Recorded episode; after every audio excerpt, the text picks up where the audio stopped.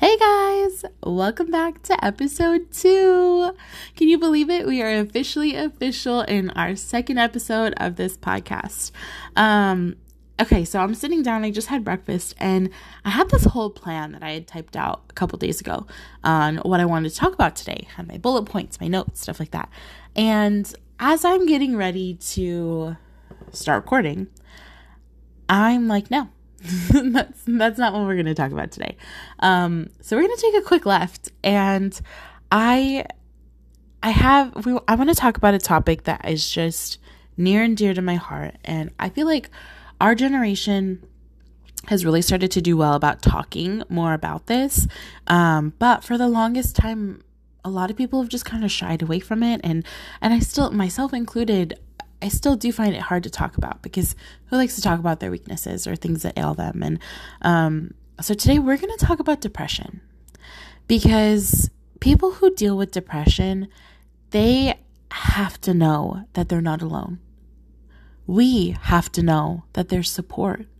We have to know that there are other people out there who are willing to help and who've been through, you know, been through this and um I was thinking, you know, a little step further that like in my family um there's, you know, there is a some sort of like mental um we deal with mental health a lot in in my family. And I've been realizing this more as I grow up, just kind of looking at my family tree and and knowing which relatives I have and and myself included who, you know, sometimes more often than not are not doing okay mentally.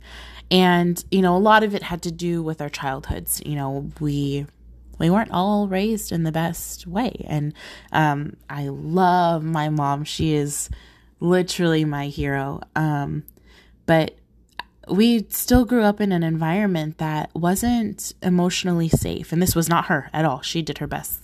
Don't get me wrong.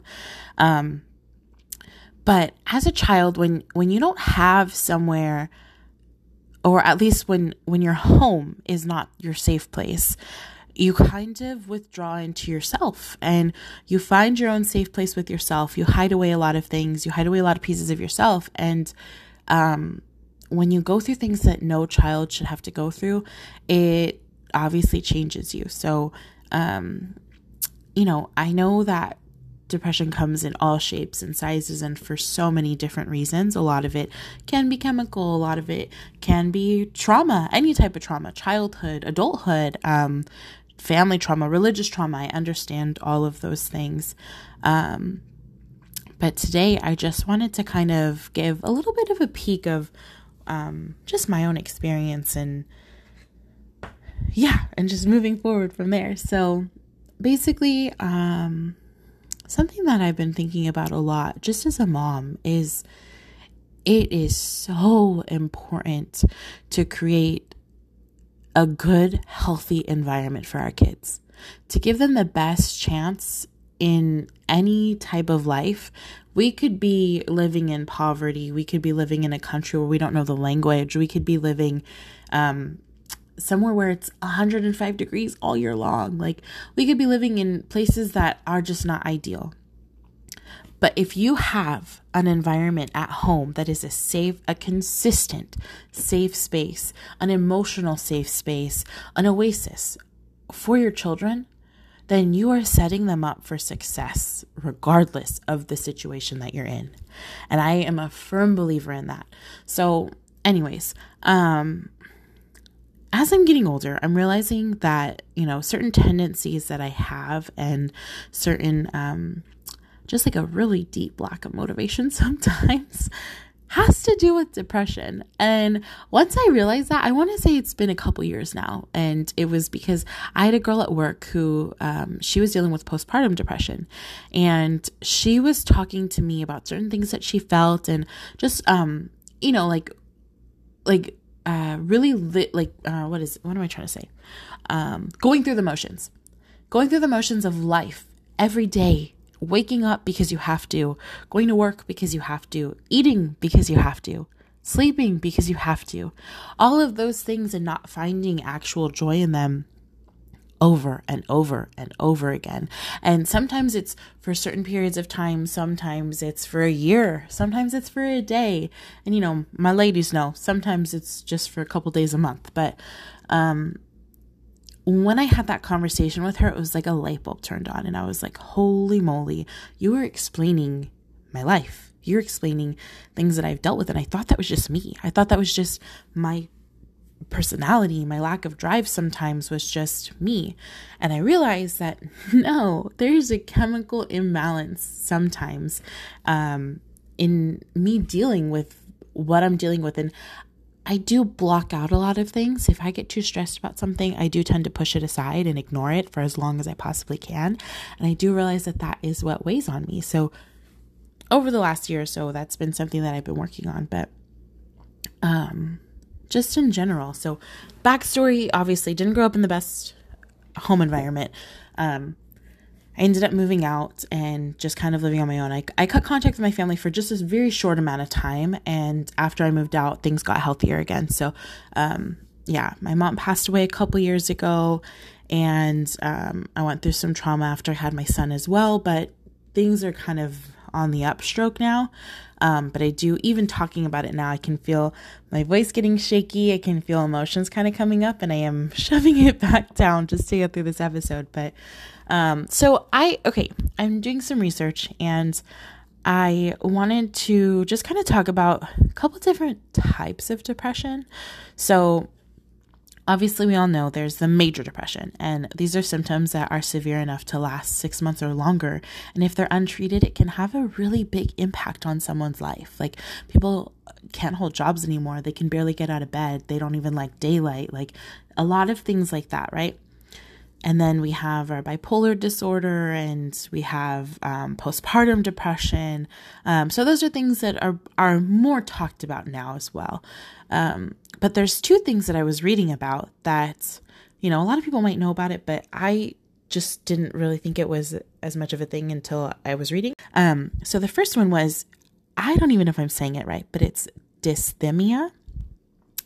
And so, what it says is it's not as disabling as major depression, but it does have depressive symptoms that make it difficult for the patient to function normally. And then, some people who have this may also experience intermittent periods of major depression. And then there's the other seasonal depression.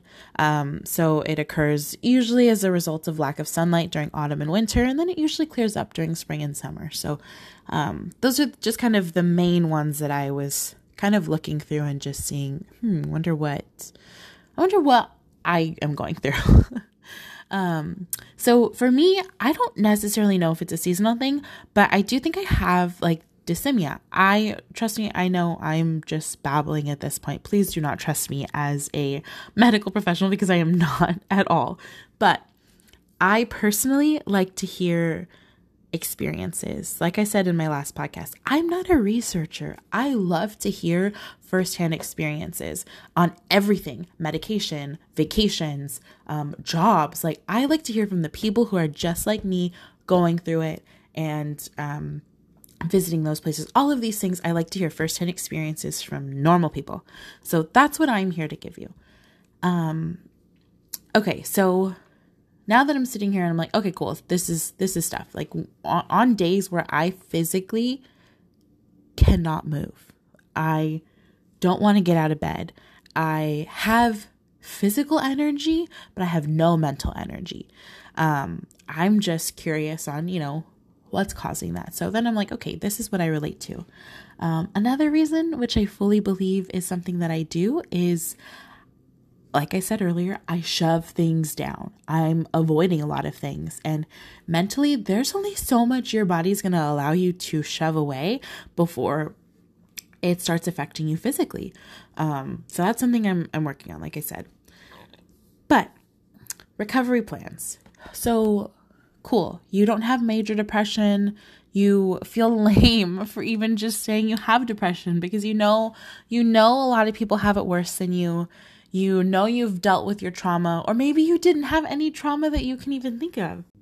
That doesn't mean that what you're feeling isn't real and that doesn't mean that your own experience is not worth looking into or worth talking about or worth support.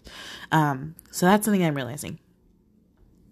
However, very, very, very simple changes to make to help out with this, um, which is something that I'm starting to do and something that I've heard from so many friends is so helpful. So, um, number one, vitamin D. Go outside, even if it's just for five minutes. Just get some sunlight and start your day that way. Because when you start your day by being outside with the fresh air, hearing the birds, getting some sun, that's already going to put you in the right mindset to tackle the day. Okay. Number two, make your bed. And it's a mental thing. It's 100% a mental thing. But when you get out of bed and you make your bed, you already accomplished something. And that's just going to set you already on the right path to start accomplishing more. You're already going to have the mindset of, cool, I did this. What's next? Okay. Number three, and this is very important a healthy diet. Now, I'm not talking diet, I'm talking just how you eat diet. Um, focus on what's nourishing your body. So, our proteins, our vegetables, our vegetables are so important. Our fruits too. And I don't want to hear no, none of you, fruit is sugar. Fruit is bad for you. No, it's not. Your fruits. Um, you do need carbs, you need your energy, but staying away from fried foods, staying away from sugar as much as we can, maybe staying away from from starches, you know, as much as we can as well, but you know, really focusing on the protein, the vegetables and water. Drinking our water. A gallon a day is ideal for most people. So having that goal, it becomes easier and easier the more you do it and you crave it and your body is so grateful for it. Take my word. Um, number three, exercise. So getting even just 30 minutes of exercise, a 30 minute walk a day. First of all, you're outside. Second of all, or maybe you're on the treadmill watching your favorite show. Whatever it is, just moving your body is going to get your blood flowing. It's going to just, it gives you endorphins. Everyone knows about that. So it's going to put you in a better mindset in general. Um, and well, what was the last thing? I forget. Um, I talked about food, I talked about exercise. Um, oh, sleep. Having a good amount of sleep. Now, some people are better at night, and that's fine. I'm not going to say don't be a night owl. Be a night owl, but make sure you're getting a good amount of sleep. And it does vary for people. Some people can thrive off of four hours, some people need a good eight. So just make sure you're getting the right amount of sleep for your body. And when you wake up, you should feel energized. You shouldn't have overslept. You know, I'm not going to get too far into it. But, um, so those things are very important. Now, say you start doing all those things and you're still like, screw the world, I want to get back in bed. Sometimes not all the time. And I am not like a medical advocate necessarily. I don't really trust medicine half the time. Um, I do have a healthy fear of doctors and hospitals and stuff like that, but um, maybe it is time to look into other supplements or medicine or a therapist or things like that that can help. Um, sometimes your friends are the best place to go, sometimes they're not. So it's just recognizing that First of all, you're acknowledging what you have and what you're going through. Once you start taking baby steps to make a change, then you can start working on the big stuff. Then you can start talking about what you're going through and talking about what you're coming out of and and things like that that are going to help you to keep going. And also giving yourself a break. Say you've made a month's worth of progress and then the next day comes and you're like I do not want to get out of bed. Trust your body sometimes. Listen to what it's telling you. Sometimes you need the rest. Sometimes you need to recover, and that's okay too. So give yourself that time, and the next day wake up and start fresh. Brush that day off of you, brush the morning off of you, brush a hard conversation off of you, and get up and start fresh all over again. Um, so for me, depression doesn't look like me sitting in a dark room all day. It doesn't look like me blasting emo music, even though my high school self very much did that. Um, I don't self harm. I don't do any of those things. But depression for me sometimes is just not having any motivation to tackle the day. Even with my kid, even with my friends, nothing, nothing like that helps. So just recognize that sometimes it's okay for you to take a step back and self evaluate. And depression for you might look like something that it doesn't look like to anybody else. So keep that in mind as well. But at the end of the day, you have support. You have people who are willing to help you. And if you don't have those people who you can go to face to face, you have me. I'm here. Reach out to me. I promise I will try to be there for as many people who reach out to me as they can or as I can. I don't know if that helped too many people. I just had to sit here and I had to have so I, I wanted to talk about this and I could get so much deeper, but we're only on episode two, so we'll come back to this. But um yeah. I hope you guys have a great day. I hope I hope I didn't waste your time today. But we'll come back and we'll have episode three on what day is this? Sunday, so probably on Wednesday.